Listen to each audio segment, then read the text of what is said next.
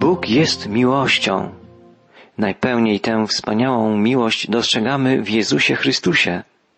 Apostoł Jan pisze, przez to objawiła się miłość Boga wśród nas, że posłał On na świat swojego jednorodzonego Syna, abyśmy żyli dzięki Niemu. Jezus przynosi ze sobą życie. Bóg Ojciec posłał Go, żebyśmy przez Niego żyli. Tak dosłownie pisze Jan Apostoł. Między egzystencją a życiem istnieje wielka różnica. Wszyscy ludzie mogą powiedzieć o sobie, że egzystują, że istnieją, ale nie wszyscy żyją tak naprawdę.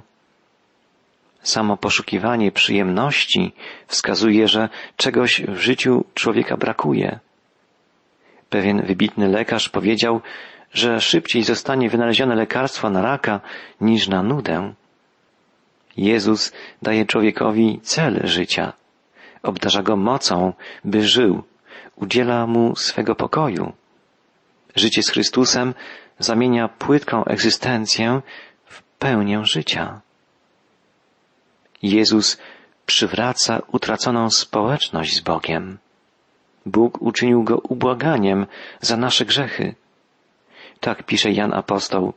W tym przejawia się miłość, że nie my umiłowaliśmy Boga, ale że On nas umiłował i posłał swojego Syna jako ofiarę przebłagalną za nasze grzechy. Wiemy, czym jest ofiara w systemie Starego Testamentu. Gdy człowiek zgrzeszył, jego więź z Bogiem była zerwana. Ofiara była wyrażeniem pokuty, zmierzała do przywrócenia utraconej społeczności. Życie i śmierć Jezusa umożliwiają człowiekowi wejście w nową społeczność, więzi z Bogiem, pokoju, przyjaźni z Bogiem Ojcem. Chrystus przerzucił most nad straszną przepaścią, oddzielającą dotąd człowieka od Boga. Po trzecie, Jezus jest Zbawicielem świata.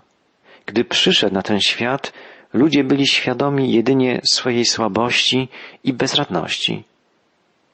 Jak powiedział wielki myśliciel Seneca, ludzie rozglądają się ad salutem, za zbawieniem.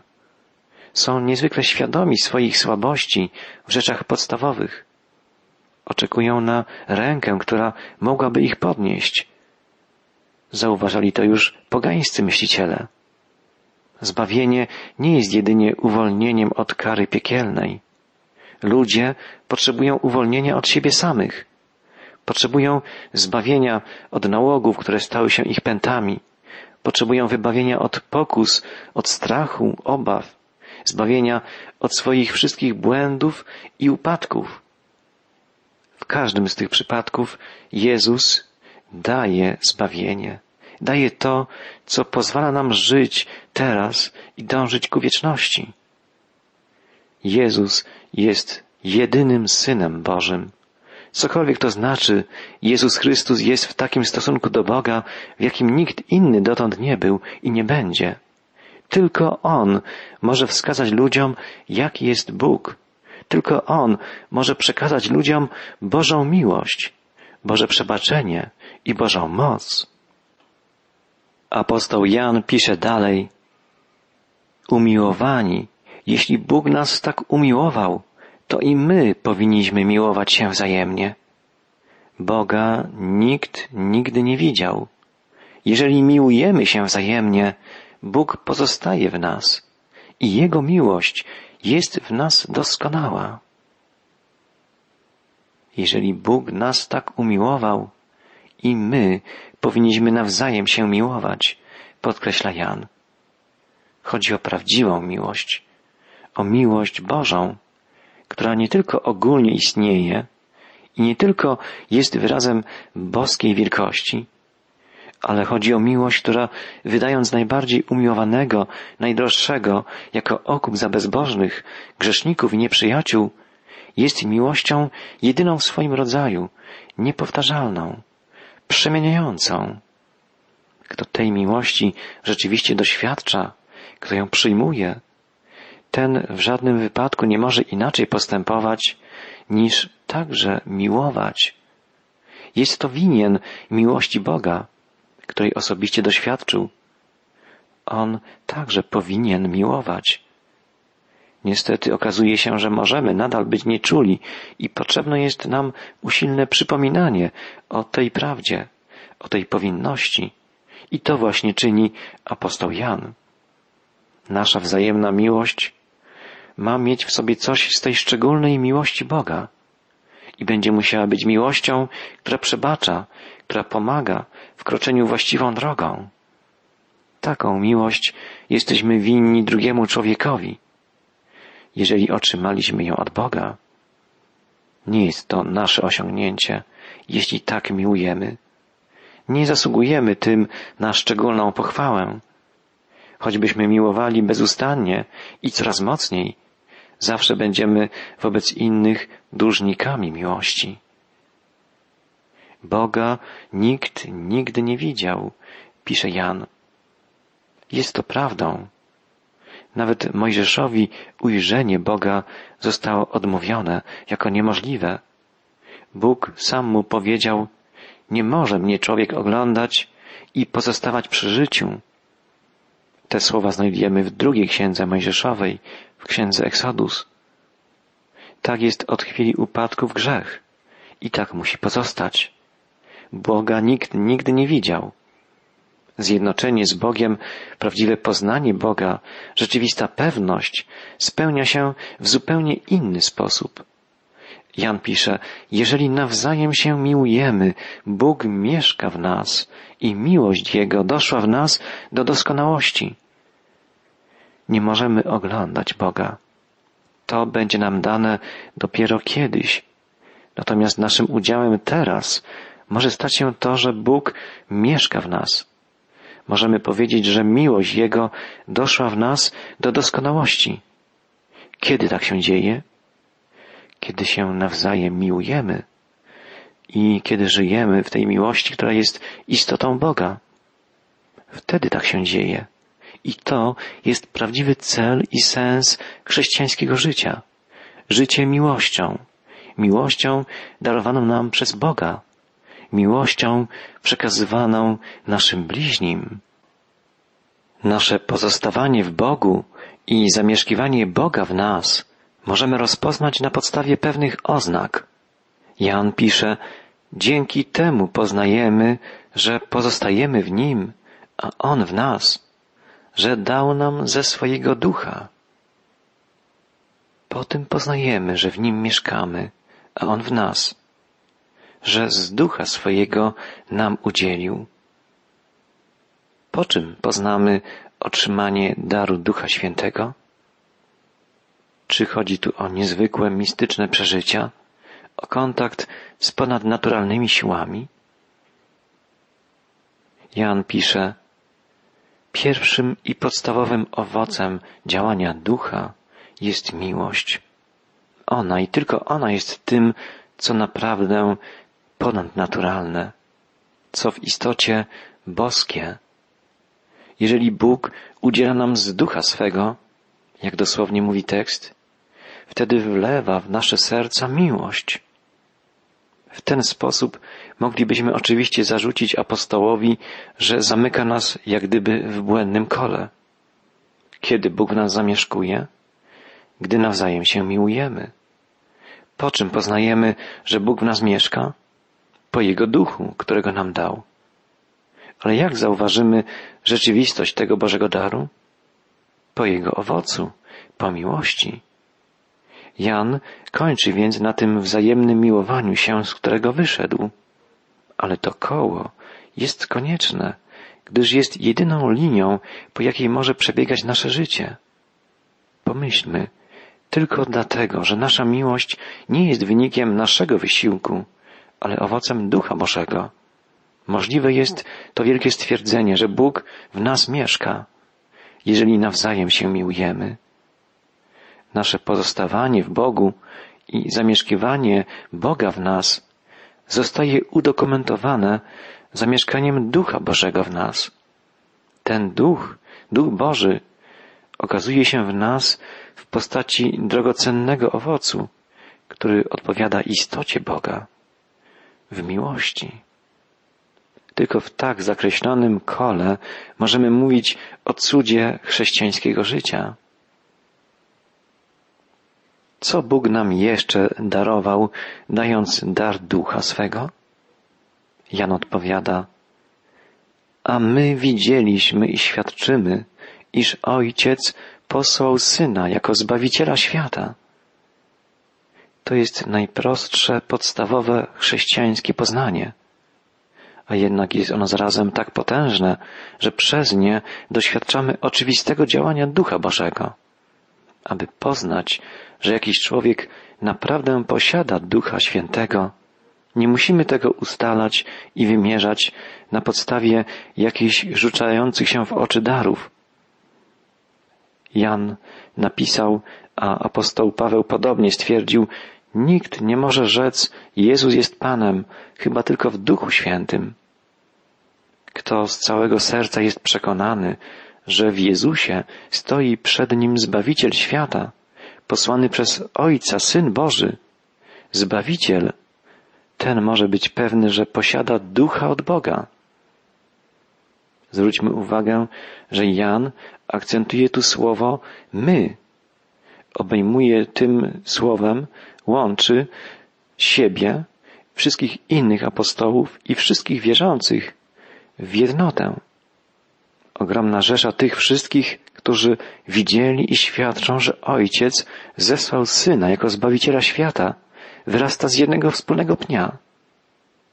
Ten pień stanowią apostołowie, świadkowie życia i śmierci i powstania z martwych Chrystusa. Jednak Jan pisze, że świadkami mogli zostać dopiero poprzez Ducha Świętego, który stąpił na nich w dniu Zielonych Świąt. Dzięki ich działalności powstały wspólnoty chrześcijańskie, którym dane zostało ujrzenie boskiego dzieła zbawienia w Jezusie i dawanie o nim świadectwa. Poznanie Jezusa Chrystusa czyni więc człowieka chrześcijaninem.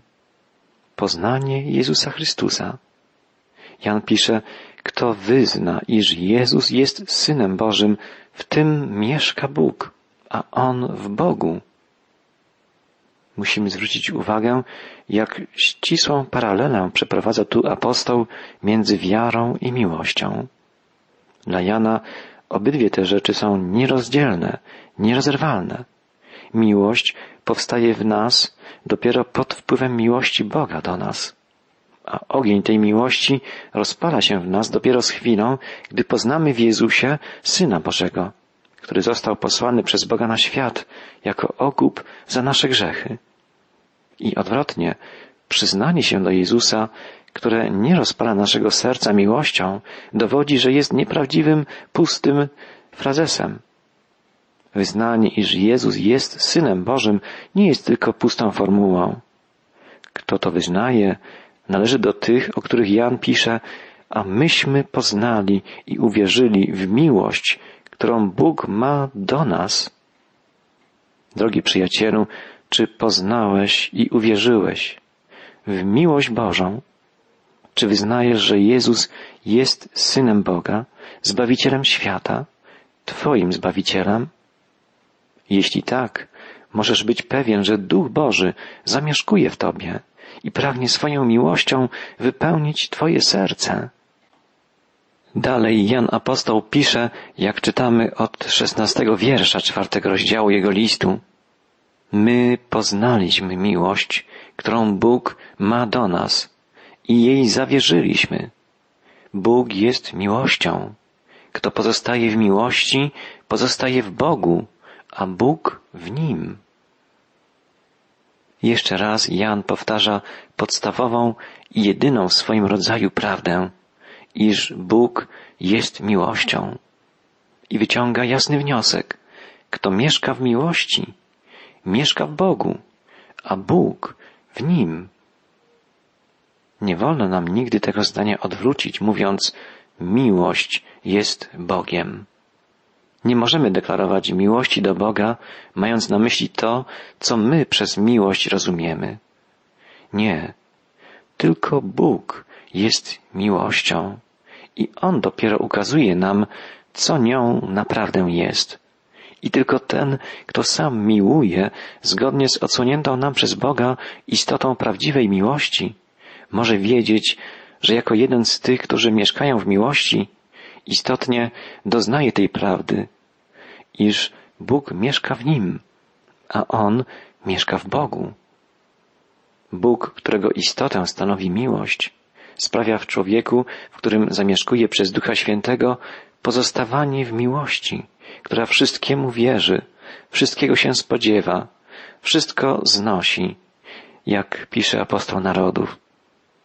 Naprawdę, miłować, mieszkać w miłości możemy dopiero wtedy, gdy nasza pycha się załamuje, gdy doświadczyliśmy, wciąż na nowo doświadczamy ratującej miłości Bożej. Wszystko to jest nierozdzielnie ze sobą powiązane i stanowi nieprzerwany, ciągły proces życiowy, który można opisywać tylko etap po etapie. Spójrzmy, Jan pisał do tej pory o teraźniejszości, a teraz jego spojrzenie kieruje się w przyszłość. Jan pisze, w ten sposób miłość osiąga w nas doskonałość, także mamy ufność na dzień sądu, bo w świecie jesteśmy podobni do Niego. Ktoś mógłby zapytać, Janie, nadchodzi paruzja Jezusa, nadchodzi Jego powtórne przyjście, a tym samym nadchodzi dzień sądu. Co stanie się wtedy z nami? Czy na radosną pewność, jaką nas y, wypełniłeś, pisząc, iż kto mieszka w miłości, mieszka w Bogu, nie pada cień lęku? Jan odpowiada, bierzcie poważnie to, co napisałem. Jeżeli mieszkając w miłości, mieszkasz w Bogu, a Bóg mieszka w Tobie, to w dzień sądu nic nie może się zmienić. Czego mógłby się na sądzie Bożym obawiać ten, kto jest w Bogu? Ten, w kim Bóg mieszka? Ale apostoł nie odpowiada w ten sposób wprost. Pisze, iż z miłością sprawa nie jest taka prosta. Jego odpowiedź brzmi, w tym miłość do nas doszła do doskonałości, że możemy mieć niezachwianą ufność w dzień sądu, gdyż jaki On jest, tacy i my jesteśmy na tym świecie. My możemy mieć niezachwianą ufność przy Jego przyjściu, w dzień sądu. Ale kiedy? Mamy ją, jeżeli miłość do nas lub miłość w nas dochodzi do doskonałości. Możemy zapytać ponownie, Janie, jaką miłość masz tu na myśli? Miłość Boga do nas? Naszą miłość do Boga? Czy wzajemną miłość braterską? Apostoł miłości odpowiedziałby na takie pytanie, czy na podstawie tego, co dotychczas napisałem, nie zrozumieliście, jak ściśle to jest wszystko ze sobą związane? Nie istnieje osobno wasza miłość do braci i niezależnie od niej miłość do Boga, czy miłość Boga do was. Gdy miłość Boża, która oddaje dla was Syna, zdobywa wasze serce, wtedy budzi się pełna wdzięczności i oddania miłość do Boga, a z niej z kolei powstaje miłość do braci. Tak, miłość Boga i tylko ona jest w stanie przemienić ludzkie serce i uzdolnić je do prawdziwego pokochania bliźnich i do odwzajemniania miłości Bożej. Jaki On jest, tacy i my jesteśmy na tym świecie, pisze Jan. Podkreśla, że powinno występować w naszym życiu podobieństwo do postępowania naszego mistrza, Jezusa Chrystusa. Głównym rysem całego listu jest to oczekiwanie apostoła, że nasze życie i postępowanie będzie odpowiadało istocie Boga, istocie Jezusa. A tą istotą jest miłość. Wcześniej czytaliśmy już w liście Jana, kto mówi, że w nim mieszka, powinien sam tak postępować, jak on postępował. Każdy, kto tę nadzieję w nim pokłada, oczyszcza się, tak jak on jest czysty. Kto postępuje sprawiedliwie, sprawiedliwy jest, jak on jest sprawiedliwy. Po tym poznajemy miłość, że on za nas oddał życie swoje i my winniśmy życie oddawać za braci. Jeżeli Bóg nas tak umiłował, i myśmy powinni nawzajem się miłować. W liście Jana pełno jest takich wezwań. Nasze życie, nasza miłość, nasza sprawiedliwość, czystość opierają się na tym i wyrastają z tego, co Bóg w Jezusie uczynił dla nas, czym nas obdarzył. Oczywiście nie dorównujemy Jezusowi nigdy i nigdy nie dorównujemy Mu sami z siebie. Nie naszym własnym wysiłkom zawdzięczamy to, że cokolwiek osiągamy w naszym duchowym rozwoju. Tylko dlatego, że On w swojej miłości uczynił nas swoją własnością, że swoją krwią oczyścił nas od wszelkiego grzechu i obdarował nas Duchem Świętym. Tylko dlatego nasze życie staje się odbiciem Jego życia. Jaki On jest, tacy i my jesteśmy na tym świecie, pisze Jan Apostoł. Czy jest to możliwe? Jan nie ma na myśli naszych zdolności, ale to, że narodziliśmy się z Boga, że zostaliśmy obdarowani Jego duchem i przez cudowne doświadczanie miłości Bożej sami zaczynamy miłować. W ten sposób żyje w nas coś, co zasadniczo różni się od istoty świata, a odpowiada istocie Boga. Jan wie, że jest to stan ustawicznego stawania się. Wie o tym, gdyż pełnego podobieństwa do Jezusa on również dopiero oczekuje w przyszłości, kiedy ujrzy go takim, jakim on jest. Jednak apostoł niezmiernie poważnie odnosi się do oczyszczania się na mocy nadziei i miłowania, oddawania życia za braci. Tak jak poważnie podchodzi do tego apostoł Paweł, gdy zwiastował zbawienie z wolnej łaski. Apostoł Jan wskazuje nierozłączny związek wiary i działania, miłości otrzymywanej i miłości rozdawanej bowiem kto wciąż na nowo się oczyszcza i pozwala, by krew Jezusa obmywała go, kto wciąż na nowo otwiera się na miłość Boga i pozwala, by osiągnęła ona w nim swój cel, to prawdziwe życie, które polega właśnie na miłowaniu, ten ma niezachwianą ufność w dzień sądu. Nie może być inaczej, bo przecież miłość nie ustaje. Miłość sięga w wieczność. Kto ukrył się w miłości Boga, kto żyje z Bogiem na co dzień, nie musi obawiać się sądu. Już teraz miłość Boga rodzi w nas wieczne życie.